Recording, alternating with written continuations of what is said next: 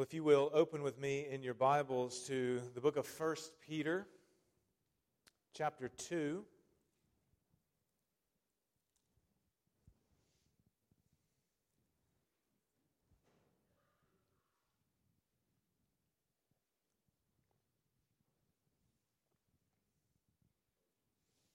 First Peter chapter 2.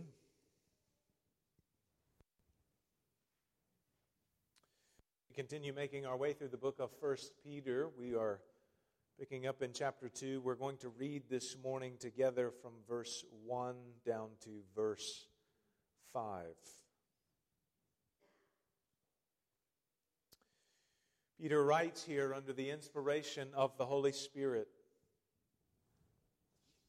He says, So put away all malice and all deceit and hypocrisy and envy and all slander like newborn infants, long for the pure spiritual milk, that by it you may grow up into salvation, if indeed you have tasted that the Lord is good.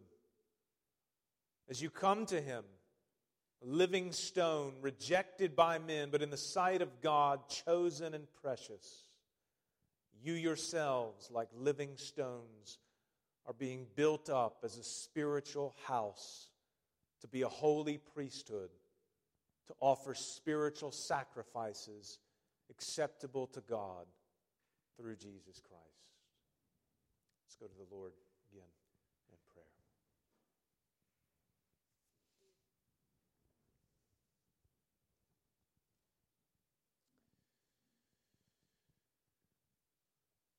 Father, it is a high calling that we receive in Christ. We are not only sinners who have been saved,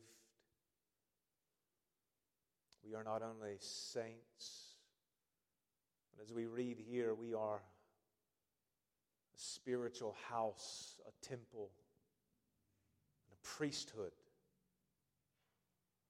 It was a great honor for those who served in the priesthood to be able to, to enter into the tabernacle and temple and to serve and minister before you and to, to guard it from any of those who were not permitted to enter. And now we have an, an even greater privilege being a part of the priesthood that is linked not to the tribe of Levi, but the order of Melchizedek, the, the priesthood of Christ. And this comes with responsibilities. This, this comes with a calling. This comes with a way in which we are to conduct ourselves in the world and a way in which we are to, to live and love towards one another. so, Father, I pray for our time this morning as we consider your word, as we heed the instructions from the Apostle Peter, that we would take this high calling and, and conform our lives to it and conduct ourselves in the world in a way that would bring the priesthood of Christ glory. I ask this in Jesus' name.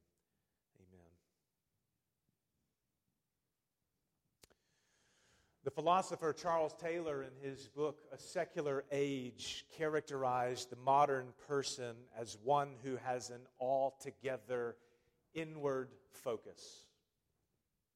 This is in contrast to how people in various societies in the past have viewed themselves. Taylor, again, as he examines modern men and our beliefs and our thoughts and our practices. He finds something distinct in modern man that he's, he's an altogether an, an inward focused person. He called this, this ideal, this, this inward focus, he called it expressive individualism.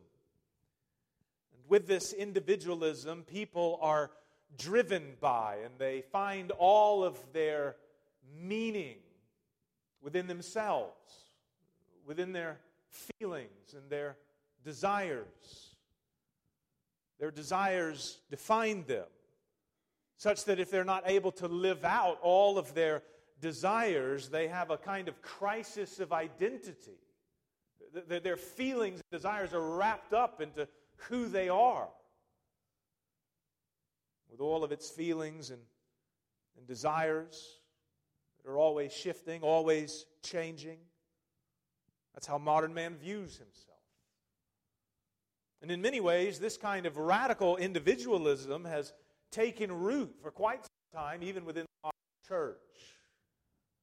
Many people believe that they can live a genuinely faithful Christian life all on their own as an individual. And that doesn't necessarily mean that they're not members of a particular local church. You can certainly be a member of a, a local church and be trying to live, and perhaps even believing that you can live the Christian life all alone without any actual accountability, without any shepherding or, or anything. Means when someone has sort of embraced this, this idea, this way of life, it means that they have become their own authority. There's no need for Christian community. Again, no need for accountability. As long as they have the Bible, as long as they can read it on their own and have their own personal time with God, they, they convince themselves that they are just fine going at it alone. They don't need the body, they don't need the church. And many churches have facilitated this kind of mentality by their, their own practices and the things that they teach.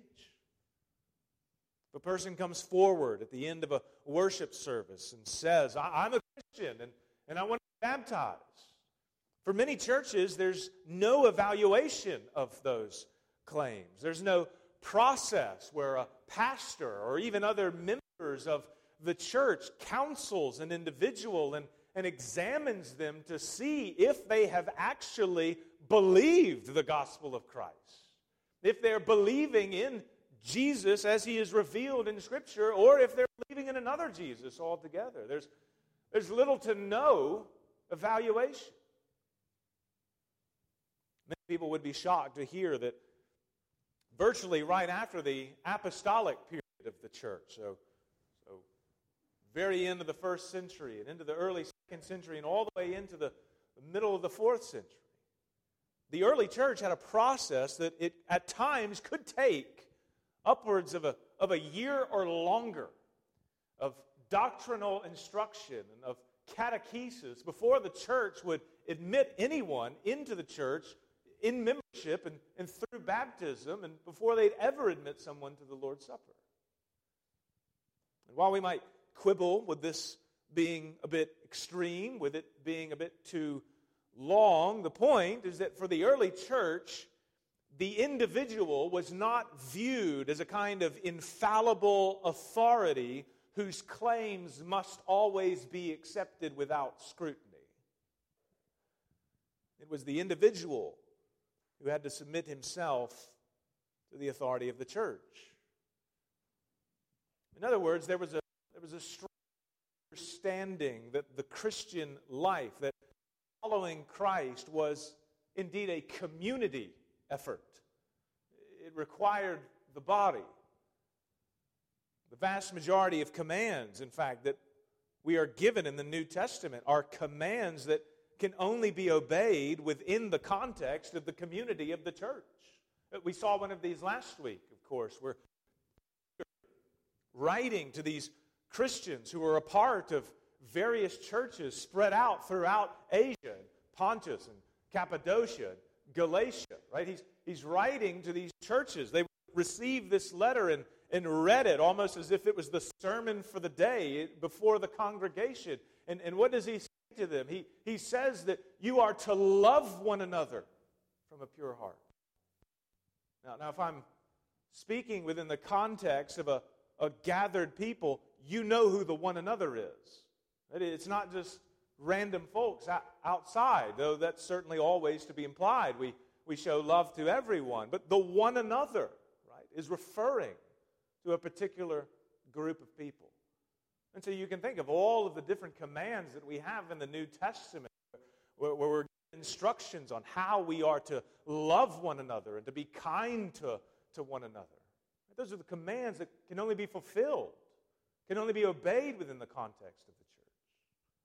You can think as well the, the end of the book of Hebrews, where the author of Hebrews instructs the, the believers to obey their leaders and to submit to them as, as those who are going to have to give an account. You can only do that within the context of, of a local church. So being a Christian is, is not just about getting saved. It's not just about what happens in initial conversion. It's just about your own personal experience with the Lord. There's very much a sense in which we must ask the question what are we to do after conversion? How are we to live once we have truly come to know the Lord? What am I called to do? And what am I called to be once by the grace of God I have been born again? The passage that we're looking at today, and really the rest of First Peter, begins to answer that very question by, in essence, calling us to form a distinct Christian community. What happens after conversion is that we're called to, to be a part of and to form this distinct, new, at the time especially, Christian community in the midst of a fallen world. There's a certain conduct that we should display towards those who are inside the church and those who are outside the church. There's a certain way in which we are to relate to all human institutions. There's a way in which we are to order our families. We're not allowed to just sort of run our families however we please and however the world uh, does it. We're given specific instructions. Family is to be like. There's a way in which we are called to respond to suffering. There's a way in which we are to relate to elders of a local church. We're given very specific instructions for the nature of this community and how we are to conduct ourselves in it. All of these matters are addressed throughout 1 Peter, and, and all of them serve again to form a certain kind of community in the midst of an ungodly world and, and in response to the sufferings that will come in light of the gospel. In our passage that we're considering this morning, Peter begins to lay the groundwork for this, this new God created community. Last week in verses 22 to 25, Peter described the reality of the new birth. He described our, our conversion and how it was the result of God by means of the Word creating new life within us. And how, in light of this new birth, we are to love one another earnestly from a pure heart. Well, now, in what follows, we're going to begin, begin to see how this brotherly love takes shape. It's not just a, it's not just feeling, it's, it's not just a, a, desire that we express internally, it's not just a, a hashtag we tweet, you know, love all people or whatever it may be. There's actions that, that, that, that are carried out and that permeate all of our lives. And the first thing that Peter tells the churches to do, he says that they are to long for pure spiritual milk. To long for pure spiritual milk. That's the, the summary statement for what we'll see in most of this passage. To long for pure spiritual milk. In verses 1 to 3, this is the main command, main charge that we're given. If you're reading in the ESV, verse 1 would appear to be the main command. If you look with me there, it says, So put away all malice, all deceit, etc. That, that appears to be the, the first charge given. But in the original language, verse 1 is actually dependent on verse 2.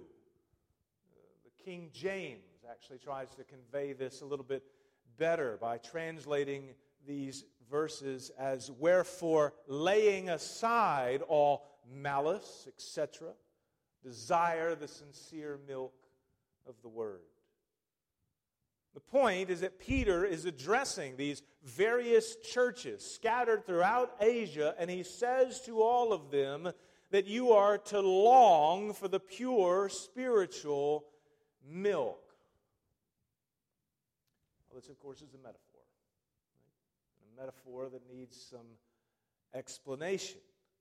What does it mean? What is this milk that we are to crave? Some have argued that the milk is Peter's way of referring to the Word of God. That's uh, how the King James conveys it as, as well. We are to desire the sincere milk of the Word.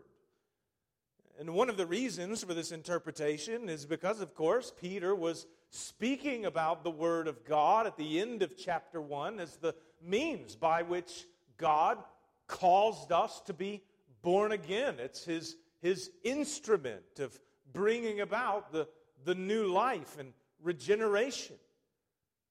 And furthermore, some have argued that the meaning of the word spiritual here should be understood as the Word, that you would translate it as such, even though it is an actually different word than we usually find translated that way.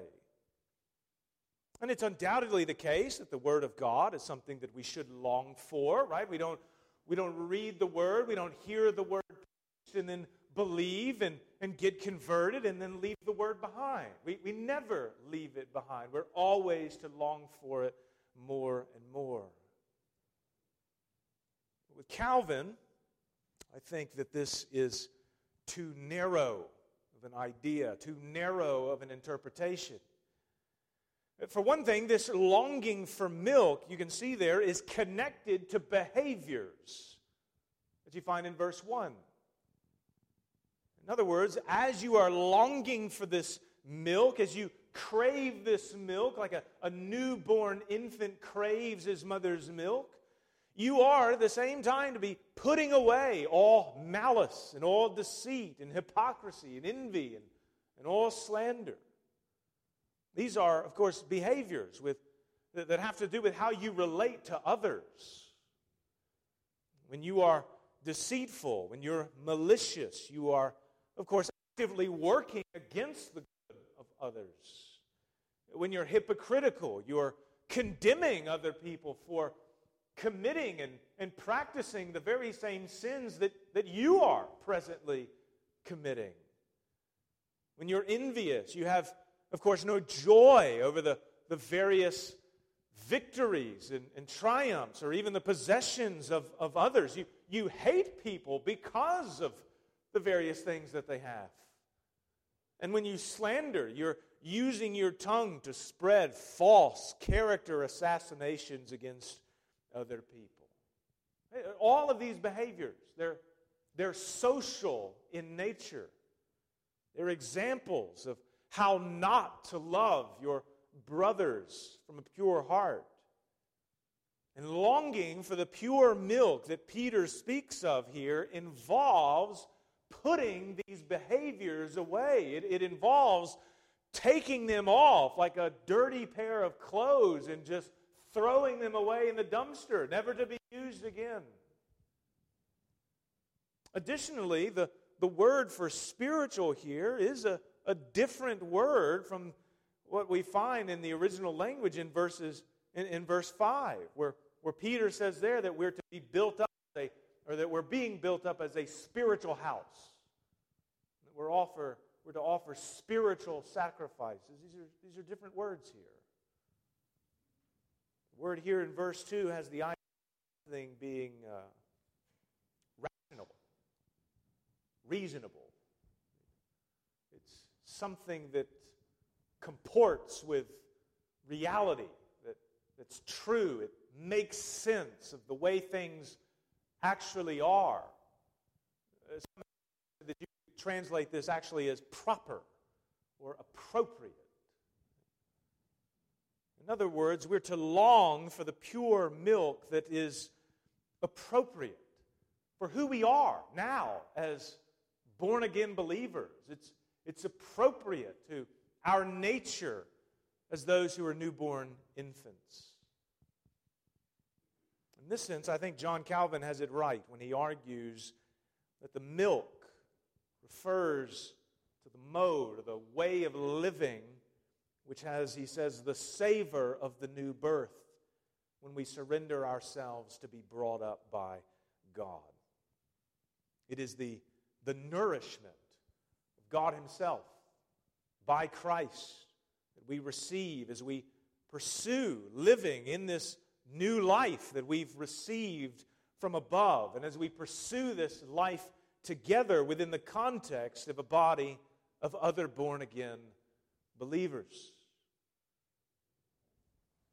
Or to use a, a doctrinal term to capture this, we, we might say that this refers to sanctification. The whole process, the whole life, by the grace of God, by the grace of God, into growing into Christ likeness, growing into holiness.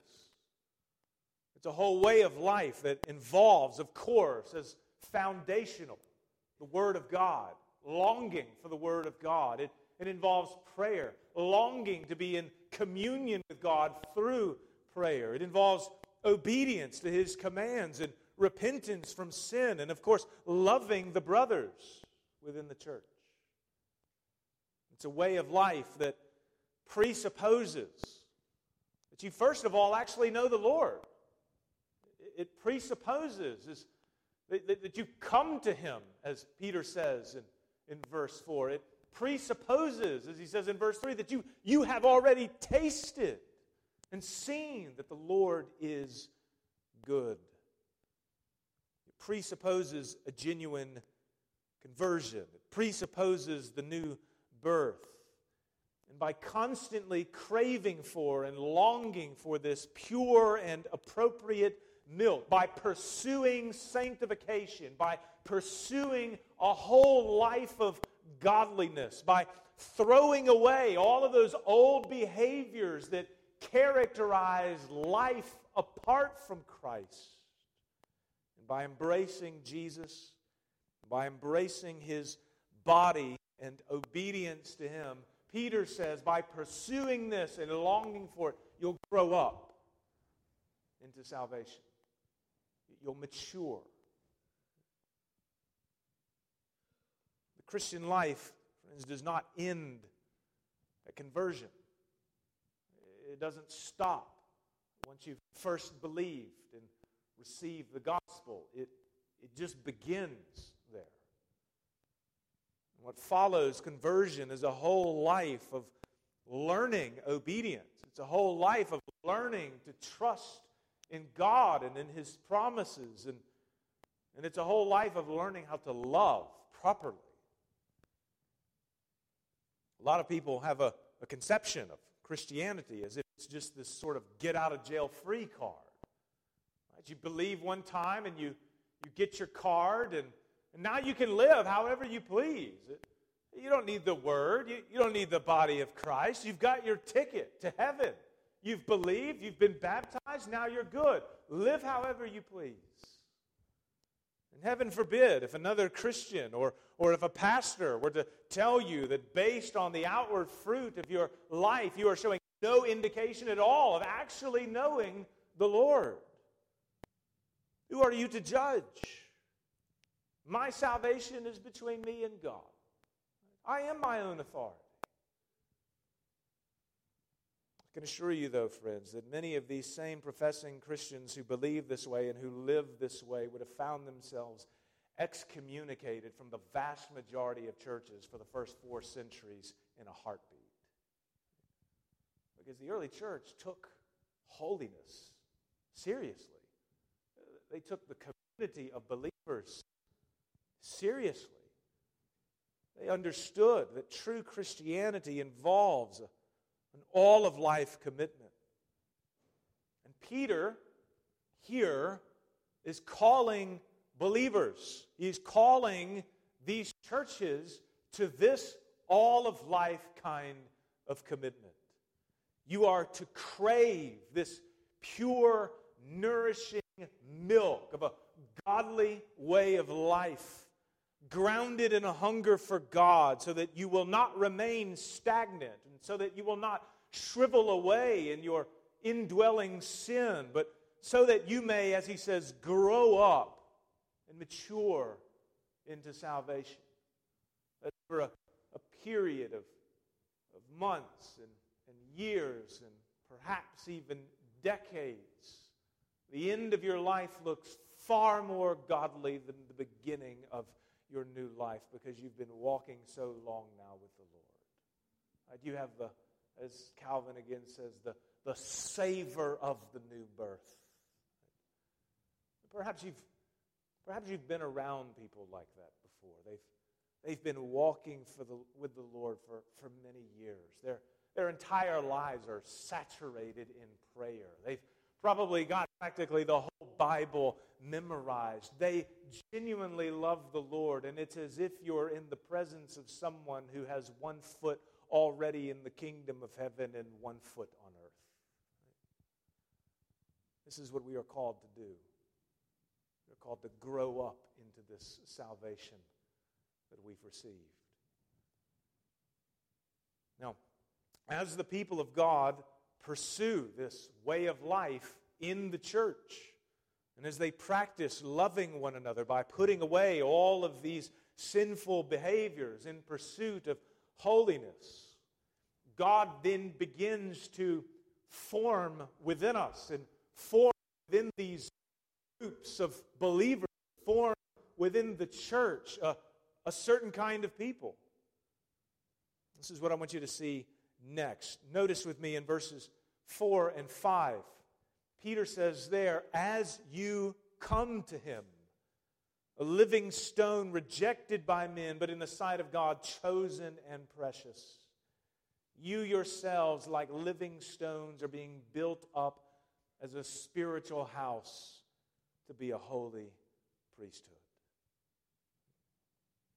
There is a, there's much that we could say just about these statements alone, but I want to draw your attention to two things in particular.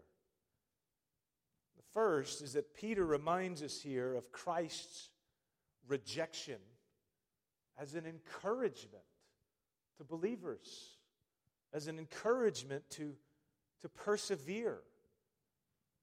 Let's not forget, right, that these, these Christians that Peter is writing to are are a group of believers scattered throughout Asia who are facing a lot of social ridicule and rejection. They're, they're being ostracized from society and from many of the, the communities that they've grown up in, that they, they work in, and that their families are a part of. They're being, they're being shunned. They're, they're now exiles in what used to be their own land. And so when Peter refers here to Christ as the, the living stone rejected by men, and then he compares believers to Christ by calling them likewise living stones. When he does this, he's encouraging them to continue in faithfulness because, in the sight of God, Christ was chosen and precious and so also are they. Even if the world rejects you, in the sight of God, you are chosen, beloved, and precious. It's a reminder that even though the world may look at us as strange and ignorant and perhaps even dangerous people with dangerous beliefs and dangerous practices, this is nothing to be ashamed of because, in the eyes of God, you are accepted. You're His. I want you to notice, secondly, the images that Peter uses for the church. Notice the images here for the church. He says, You yourselves, like living stones, are being built up as a spiritual house to be a holy priesthood. That's, that's quite the description. The church, the people of God, a spiritual house and a holy priesthood. There's a lot of people who have no good descriptions that they can give for church. The church is just made up of a bunch of hypocrites. It's a dying institution. It's intolerant. It's backward. It's behind the times. And then there's some of the more conservative type who just lament that the church has become so sinful and corrupt that it's just irredeemable. There's no place for reform. It's really even hard to, to fathom what the reformers in the 16th century were, were even doing. The, the church was incredibly corrupt at that time. And, yet they believe that it was worthy to be reformed. There, there are many people who believe that the church, even now, has become so corrupted and so worldly that, that it's just irredeemable. The only thing that we can do is to separate. And as individuals, we, we just live our own Christian lives. Again, we have our Bible, we read it, we pray to the Lord, we don't need the church. But Peter, Peter has a much grander vision of the church. It is a spiritual house. It is a temple that is presently being constructed by God. And it's being constructed using the living stones of new people, uh, new born again people. And these stones, of, of course, are, are joined together, one to another.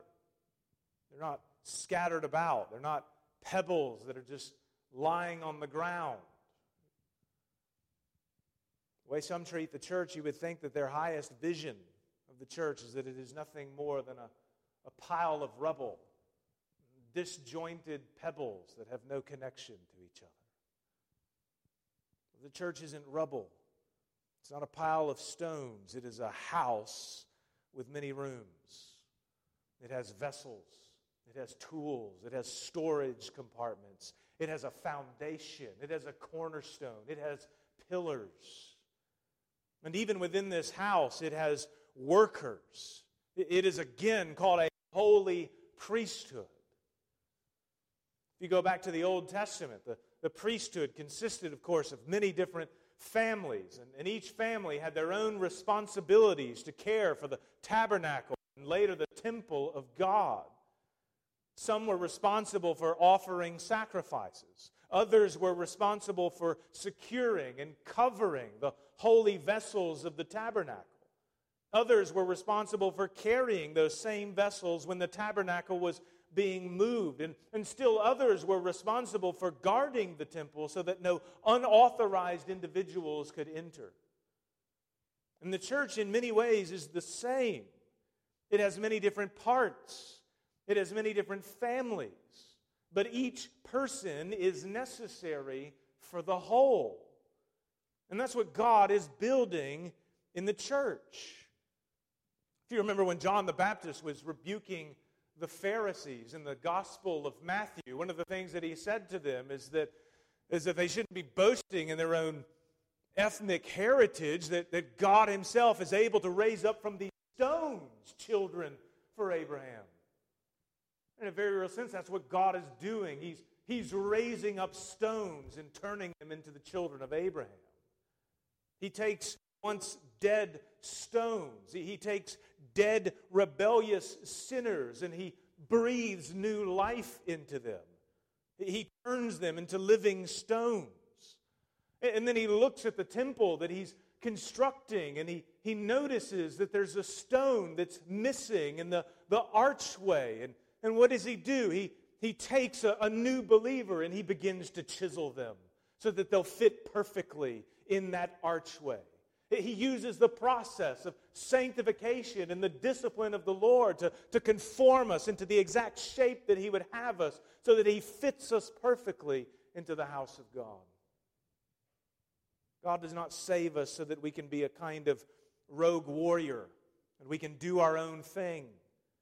He saves us and He sanctifies us to form us into a certain kind of people.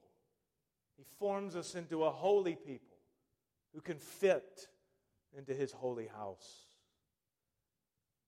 But then, last of all, I want you to see that as he forms us into a holy people, he does so not just so that we can sort of look around at each other and admire how beautiful we've all become in Christ. He, we don't just look around and say, yeah, you've become like gold. And, ah, you, you're like jasper. And yeah, you're like an emerald. No, he forms us so that we will carry out certain responsibilities. He makes us into a priesthood so that we will do something, so that we will act.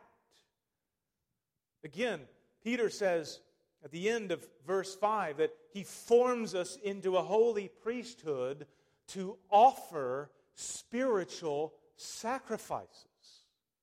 To offer sacrifices acceptable to God through Jesus Christ.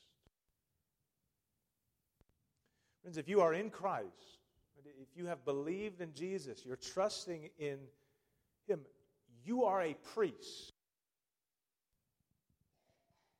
A priest is not a, a certain office in the Catholic Church. You are, by virtue of being joined to Christ, a priest and part of a holy priesthood. You're a priest like many of the priests in the days of Israel. But if you are a priest who, who does nothing, if you're a priest who, who receives commands, who receives instructions, and, and you don't act on them, you become like the, the bad priest of ancient Israel, the wicked, the corrupt priest of ancient Israel. The ones who either offered false sacrifices to false gods or or some of whom had been so separated from the Word of God for so long that they had no idea that they actually had priestly duties. Who you are, if you're Christ, is a priest. And therefore, as a priest, you are called, as Peter says, to offer sacrifices. The question, of course, is what kind of sacrifices do we offer? And what are these spiritual sacrifices? We know that we don't offer the sacrifices of the blood of bulls and, and lambs and goats. The Lamb of God has been slain, right, once for all. Uh, the, the, the only true redeeming blood has been shed, and, and all of the sacrifices of the Old Testament have reached their, their fulfillment and climax in Christ. We don't do that. Those are not the sacrifices we offer anymore. But what are they? I want to draw your attention to several examples that we find in the New Testament of the kinds of things that are considered priestly sacrifices. Notice just a little bit further down in chapter 2, verse 9. Peter says there, But you're a chosen race, a royal priesthood, a holy nation, a people for his own possession, that you may proclaim the excellencies of him who called you out of darkness into his marvelous light. One of the descriptions that you have of the body of Christ there is again that you're a holy priesthood, and your responsibility is to proclaim the excellencies of him who called you out of darkness. So you can think of your efforts in evangelism and proclaiming the gospel to the lost, the, preaching and the teaching of the word, the, the calling of sinners to repentance. That is part of your priestly responsibilities. In Romans chapter 12, verse 1, what we read earlier, Paul says there, I appeal to you, brothers, by the mercies of God, to present your bodies as a living sacrifice holy and acceptable to God, which is your spiritual worship. You don't use your bodies anymore for sin. You, you don't present the members of your body to be used for the lust of the flesh. Your body belongs to God. and you use your body to carry out His will and to, to do works of righteousness, to, to give yourself over to be a slave of righteousness. That's also a, a sacrifice given to the Lord. In Hebrews chapter 13, verses 15 to 16, the writer of Hebrews says there, through him, it is through Jesus then, let us continually offer up a sacrifice of praise to God. That is the fruit of lips that acknowledge his name. Do not neglect to do good and to share what you have, for such sacrifices are pleasing to God. That when we gather together and we worship and we praise his name, when we sing, this is part of our priestly duties. And we are to carry this out well. We are to give the Lord all of our hearts. We are to sing the praises of his names. And, and this is, again, this is part of our priestly duties. You can think all the way back to the, the Old Testament as well, when, when a certain family of, of the Levites was responsible for leading the choir of singing in the temple. Well, that's what we all do now. We're part of this priesthood who praises and gives thanks to God. And of course, the author of Hebrews speaks about how we take care of each other as well when there are, when there are needs, when we extend a, a helping hand to one another. These also, these, these good deeds, indeed they are, done in Christ, are offerings of sacrifice to the Lord. One last one. Revelation chapter 8, verses 3 and 5, or 3 to 5. John describes there seeing an angel in the heavenly temple of God. And the angel is offering incense to God. And the incense is described as the prayers of all the saints on the golden altar before the throne. And it's incense of prayers and then throws them upon the earth. It's when that happens that God's judgment can come upon the earth.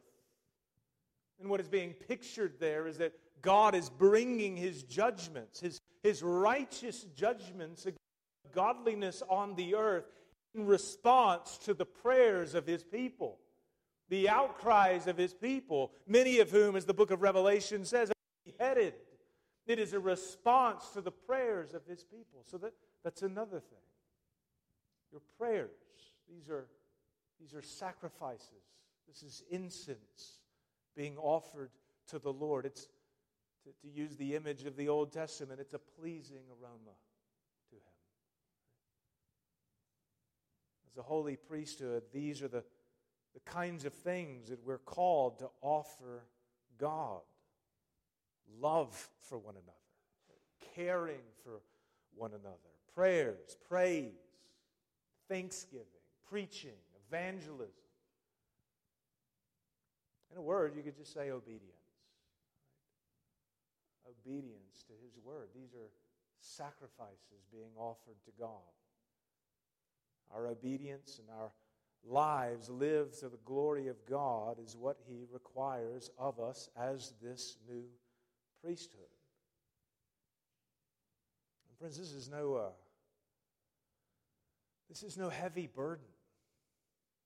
This is this is a great privilege and a high honor. Again, all of these, these works that you could name are the ones that I just named. These are not things that you do to become a priest. These are not things that you do to enter into the priesthood and to, to gain the favor of God.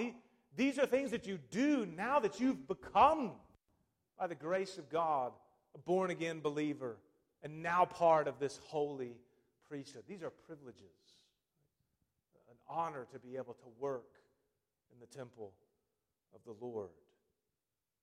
You are now priest of God. And so the call to you and the call to me and to, to all of us is to, to live out this high calling, to, to see yourself in this light. This is who you are. You may work at a particular job. You're a, you're a husband, you're, you're a wife, you're a teacher, whatever the case may be. But above all of that, you're part of the priesthood. You're royalty. You conduct yourself in this world in light of that new status you have in Christ. And Peter says that as you do this, and as you do it coming to Jesus, you will grow up into that salvation that you've received in the Lord. Amen. Let's go to the Lord in prayer.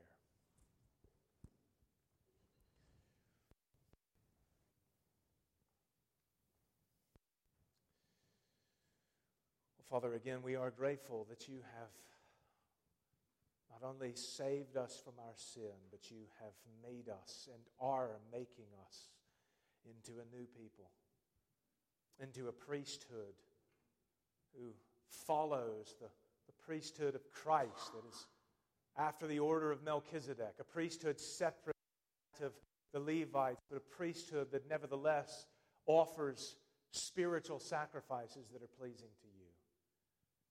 Lord, I pray that as we all seek to to heed your commands and to conform our, our lives to them as we, as we obey, Lord, the task that you have given us to do as your holy priests. That this would be the means that you use to make us more like Jesus. That we would all grow up into this great salvation that we have received in his name. And I pray this all in Jesus' name.